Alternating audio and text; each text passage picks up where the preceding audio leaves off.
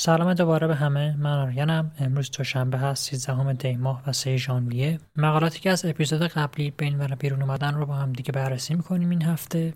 یک مقداری هم پادکست داره زودتر از موعد عادیش بیرون میاد. که بابتش من عذر می‌خوام. علتش همینه که برنامه کشیکام به صورتی است که اگر امروز اینو بیرون نمی‌دادم تا چندین روز دیگه میافتاد عقبتر و دیگه خیلی دیر می‌شد. امروز هم از اون روزهایی هست که من خودم خیلی راضی نیستم ازش چون که همه مقالاتمون مربوط به کووید هست. خبر اول راجع به update شدن guideline های CDC هست برای قرنطینه افراد. خبر دوم راجع به واریانت اومیکرون و ایمنی سلولی. خبر سوم راجع به فاکتورهایی که ارتباط دارن با کووید 19 گرفتن بعد از واکسیناسیون. مقاله چهارم review هست راجع به ارتباط سلنیوم و کووید 19 مقاله آخر هم یک مداخله کاهش وزن هست و تأثیری که توی کووید 19 داشته. مثل همیشه هم لینک ها توی description هست. از Google Form هم می‌تونین برای ارسال نظراتتون و سوالاتتون استفاده بکنین میریم سراغ مقاله اول.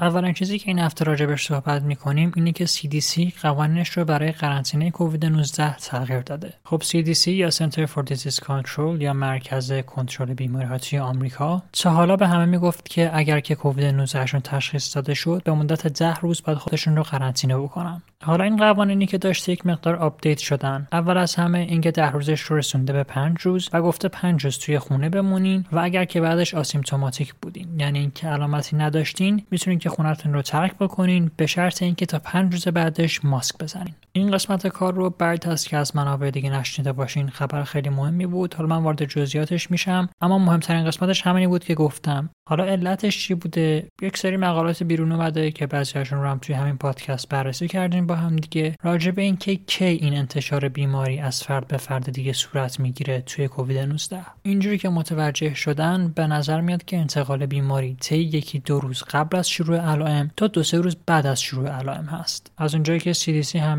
که update بمونه با research ی که داره بیرون میاد این توصیه رو به این صورت عوض کرده. فقط من اینجا دوباره تاکید می‌کنم که بعد از روز پنجم که گفته می‌تونیم با ماسک زدن بیرون برین این برای افراد asymptomatic هست یعنی اگر به طور مثال شما تستتون مثبت شده و هنوز تب دارین این به شما apply نمیشه. شما هنوز هم باید که isolate بکنین و قرنطینه باشین.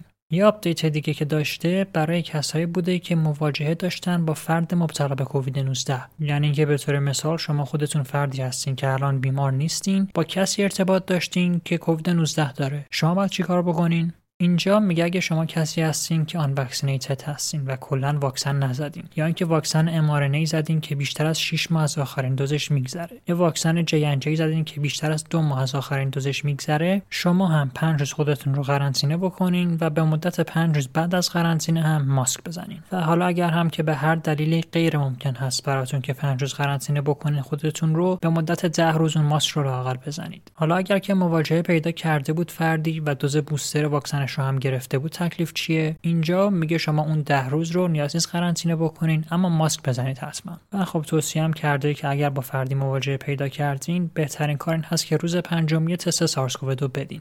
و اینکه همین لینک این خبر رو هم مثل بقیه مقالات می‌ذارم. از سایت خود CDC می‌تونین برین که کامل بخونینش اگر که نیاز دارین. یه چیزی رو هم من این آخر اضافه می‌کنم که نظر شخصی هست واقعا و می‌تونید که گوش نکنید. اون هم اینه که شاید بهتر باشه ما توی ایران یه مقداری بیشتر از این حرفا رعایت بکنیم چون که مخاطب CDC قبل از همه مردم آمریکا هستن و همونجوری هم که مشخصه کسایی هستن که وقتی میگیم واکسن زدن یا نزدن بحث فایزر هست بحث مادرنا هست و واکسن هایی که ما زدیم به نظر میاد که به حد واکسن هایی که اون زدن کارایی نداشته باشه.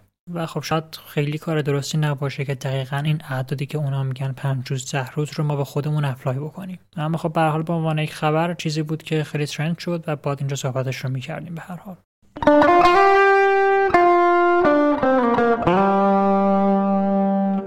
مقاله دوم امروز راجع به ایمنی سلولی توی افرادی است که واکسن کووید گرفتن. و کارهایی که در برابر واریانت اومیکرون داره. توی قسمت های قبلی راجع به فرق ایمنی هومورال و ایمنی سلولی صحبت کردیم. حالا من خیلی خلاصه بخوام دوباره بگم. ایمنی هومورال اون قسمتی هست که ما راجع به آنتیبادی ها بیشتر صحبت می‌کنیم. سلول های بی توش نقش دارن برای اون ویروس اون باکتری هر ماده ای که هست از خارج وارد بدن میشه رو شناسایی می‌کنن و آنتیبادی رو توی بدن ترشح می‌کنن که بره بچسبه به اون ماده و حالا کارهای خودش رو داشته باشه. یک قسمت دیگه از ایمنی اکتسابی بدن ما ایمنی سلولی هست مسئول های اصلی سلول های تی هستن. کاری هم به اون صورت با آنتیبادی ندارن. بیشتر کارشون شبیه این هست که برن پیش سلول های بدن ازشون بخوان که یک سری مدارک حالا مدارک چی هست کاری ندارم. نشونش بدن و اگر که این مدارک حاکی از سالم بودن سلول بود که هیچی اما اگر دیدن که این سلول مشکلی داره حالا ویروسی توش هست سرطانی هست هر مشکلی که داره اون سلول رو نابود بکنن.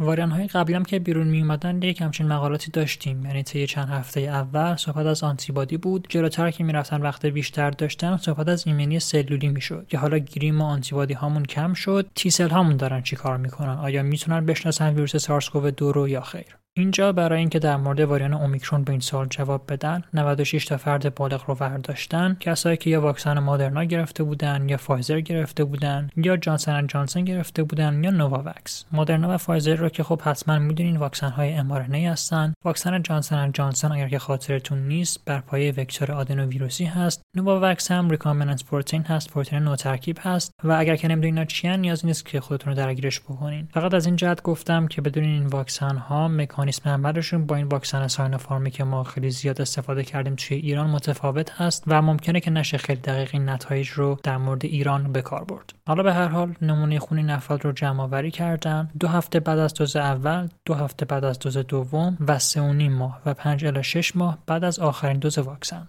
اینجا وقتشه که سراغ نتایج بریم. قبل از اینکه بهش برسیم من راجع به اپیتوپ می‌خوام صحبت بکنم که این هم صحبتش رو کردیم قبلا. می‌خوام یادآوری بکنم که نتایج معنی داشته باشم براتون.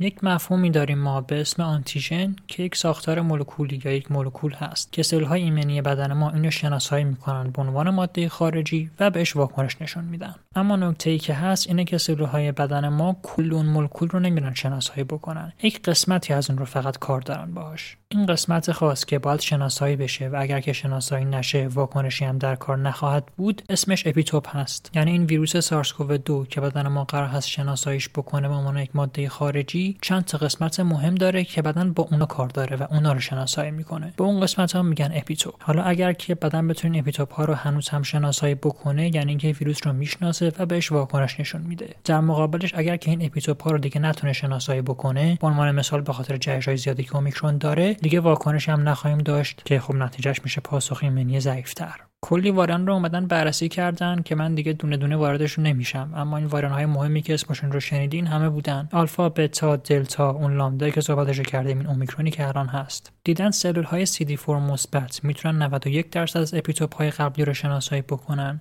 سلول های CD8 مثبت هم 94 درصدشون رو. خیلی هم مهم نیست حالا بدونین که دقیقا نقش هر کدوم از این سلول ها چی هست توی ایمنی سلولی نقش مهمی بازی می‌کنن. حالا ولی به واریان اومیکرون که رسیدیم یک مقدار شناسایی اپیتوپ ها کم شده. به طوری که اون 91 و 94 درصدی که گفتیم شدن 86 درصد و 72 درصد. علت این کمتر شدن هم همین است که واریان اومیکرون کلی جهش های اضافه داشته. اما خب باز همین عددهایی که گفتیم اعداد نسبتا قابل توجهی هستن. یعنی سلول های CD8 مثبت می‌تونن 10 تا و سلول های CD4 مثبت 11 تا از اون اپیتوپ های مخصوص spike رو شناسایی بکنن. و به عنوان نتیجه گیری نهایی این مقاله یک حرف امیدوار کننده داره به ما می‌زنه. که حالا شاید هم که بگیم ایمنی هومورال داره کم میشه آنتیبادی ها کمتر می‌تونن که کارهایی داشته باشن. اما ایمنی سلولی مثل دفعه قبل تونسته کارهای خودش رو حفظ بکنه و از این نظر می‌تونیم امیدوار باشیم.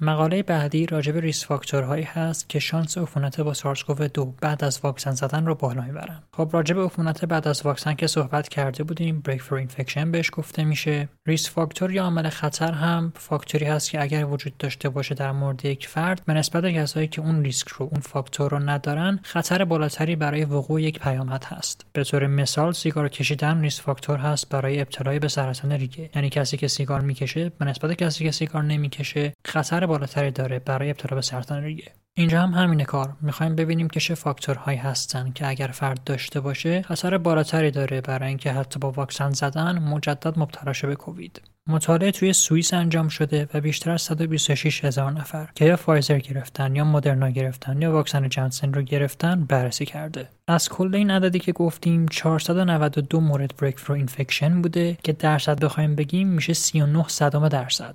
که خب عدد نسبتا خوبی است با توجه به اینکه مطالعه توی یک بازه زمانی ده ماه انجام شده. نکته خوشحال کننده بعدم این بوده که از بین همین افرادی که خودشون نسبتا کم محسوب می شدن اکثرشون یا علامتی نداشتن یا علم خیلی خفیف بوده و در واقع فقط 3 درصد این افراد کارشون به بستری شدن کشیده. میانه روزهایی هم که طول کشیده بعد از واکسیناسیون کامل که این عفونت رخ بده 78 روز بوده. قبل از اینکه سراغ نتایج برم ولی باید اینو بگم که بازه زمانی که این مطالعه توش انجام شده بازه بوده که واریان دلتا واریان غالب بوده. و از این جهت که هنوز هم توی کشور ما واریان دلتا واریان غالب هست می‌تونیم که استفاده بکنیم از این نتایج. به جز البته این مسئلهش که خب واکسن ها متفاوت بودن که خیلی مسئله مهمی هست ولی از نظر واریان خب تفاوتی نمی‌کنه لاقل دیدن سن پایینتر یک risk factor محسوب می‌شده. البته میزان ریسکش زیاد نبوده یعنی افراد جوانتر فقط دو درصد بیشتر احتمال عفونت داشتن. علتش هم این می‌دونن که افرادی که جوانترن خب بیشتر دوست دارن که مسافرت برن یا اینکه توی حالا برخوردهای اجتماعی هستن و افراد بیشتری می‌بینن که خب باعث میشه این عفونت هم بیشتر بینشون پخش بشه. فاکتور بعدی یک فاکتور محافظت کننده بوده. به این صورت که اگر فردی قبل از دریافت دو دوز واکسنش به کووید 19 مبتلا شده بوده 70 درصد ریسک کمتری داشته برای breakthrough infection سومین فاکتور محافظت کننده هم عوارض شدید بعد از دریافت واکسن بوده که اون هم ریسک رو حدود 70 درصد می آورده پایینتر فقط یک مسئله که راجع به این آخری وجود داره اینه که این متغیر به صورت self declare بوده. یعنی افراد خودشون گفتن ما عوارض شدیدتری داشتیم. اینجور نبوده که به صورت objective مثلا پژوهشگر بر یک دماسنج بذاره و بگه بله این فرد واقعا تبش بالاتر بود از اون یکی فرد. خیلی مشخص نیست که بشه روش حساب کرد و تفسیر دقیقی ازش داشت. و خلاصه که خیلی روش حساب نکنین و اصراری برش نداشتن خودشونم. حالا می‌رسیم به فاکتورهایی که ریسک رو بالاتر میبردن. یکی از فاکتورهایی که خطر رو بالا میبرده واکسن فایزر بوده. یعنی اونایی که واکسن فایزر گرفتن به نسبت اونایی که واکسن های دیگه گرفته بودن تقریبا 46 درصد شانس بیشتری داشتن برای breakthrough infection مبتلا بودن به بیماری های مزمن هم دوباره ریسک رو بالاتر میبرده به صورتی که افرادی که بیماری مزمن داشتن. به نسبت اونایی که بیماری مزمن نداشتن دو یک دهم برابر شانس بیشتری داشتن برای این عفونت ها آخرین مورد هم این بوده که فرد از پرسنل سیستم سلامت باشه که در این صورت 40 درصد خطر بیشتری داشته. مورد آخر هم در مورد افراد immunosuppressed یا افرادی است که سیستم ایمنیشون سرکوب شده با اینکه شانس بالاتری داشتن نتایج معنیدار نبوده و خب شاید که خوشبختانه واقعا risk factor ی نداشته باشن این افراد برای ابتلای بیشتر.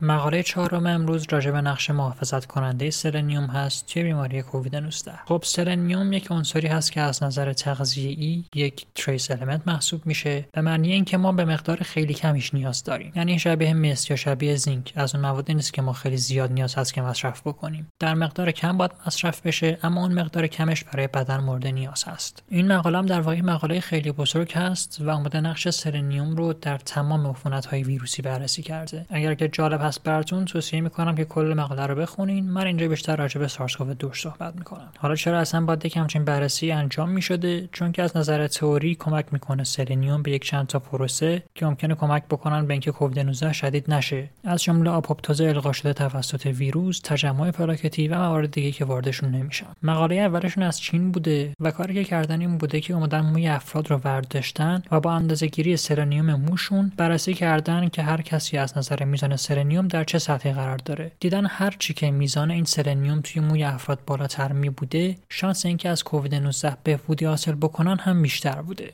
برای مقاله بعدی میریم به کره جنوبی که اومدن توی افرادی که بستری شدن به علت کووید 19 میزان سلنیوم رو اندازه گیری کردن. اینجا هم دیدن که همراهی وجود داره به این صورت که هرچی سلنیوم افراد کمتر می بوده شدت بیماری هم بیشتر می شده مطالعات مشابه این توی کشورهای دیگه هم انجام شده توی هند توی ایران توی روسیه. همشون هم دیدن که میزان سلنیوم افرادی که به کووید 19 مبتلا هستن کمتر از افراد سالم جامعه است. یه مطالعه دیگه هم توی آلمان بوده که اومده سلنیوم خون افرادی که به کووید 19 مبتلا میشن رو اندازه گرفته و آخرش دیده اونایی که از بیماری جون سالم به در می‌برن احتمال کمتری داره که کمبود سلنیوم داشته باشن به نسبت کسایی که فوت می‌کنن در سر بیماری. این چون یه مقدار پیچیده شد جمله‌ش منظور این هست که اونایی که در سر کووید 19 فوت می‌کنن به احتمال بیشتری کمبود سلنیوم دارن. حالا این نتایجی که گفتیم همه خب مطالعات مشاهده ای بودن. clinical trial ی نداریم که بهمون بگه علیتی در کاره و مثلا بیایم سلنیوم رو به عنوان درمان استفاده بکنیم. اما توی اپیزودهای قبلی راجع به زینک و منیزیم و قضیه های دیگه صحبت کرده بودیم. دریغم نیومد که این رو هم اشاره بهش نکنم. در نهایت همین که اگر براتون سوال هست که سلنیوم کجا پیدا میشه همونجوری فارسی هم سرچ بکنین که مثلا منابع تغذیه سلنیوم کلی نتیجه براتون میاره. یه اشاره خیلی کوتاه من بخوام اینجا بکنم. منابع اصلی شامل گوشت های مختلف هستن تخم مرغ هست لبنیات شیر هست و غلات سبوسدار.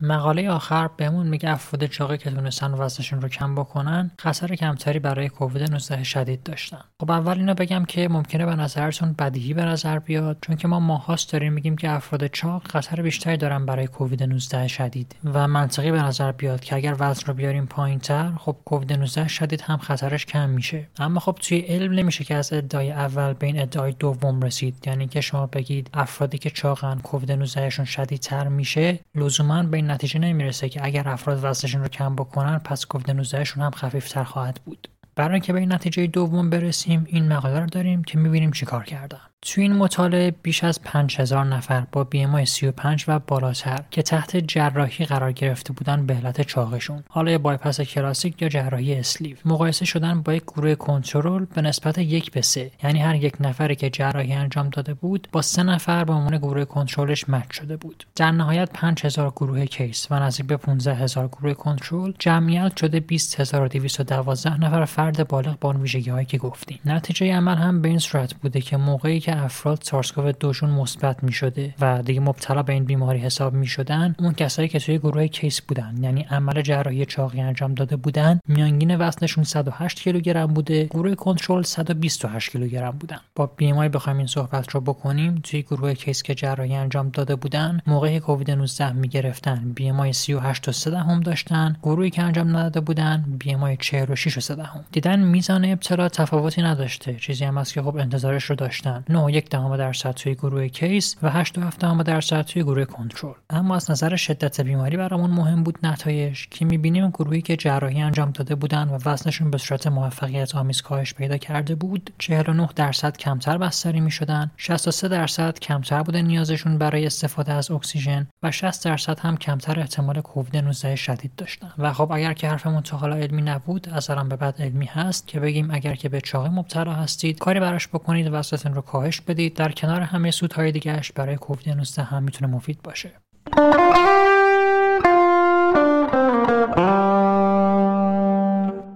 مثل همیشه ممنونم از همراهیتون و مرسی که تا اینجا همراه پادکست موندین. هر کامنتی بود هر سالی بود خوشحال میشم که بشنوم و سعی می‌کنم که جوابتون رو بدم. و مرسی که دنبال می‌کنید مرسی که شیر می‌کنید مرسی که لایک می‌کنید. و همین فکر می‌کنم. مواظب خودتون باشین. تا دفعه بعدی هم خداحافظ.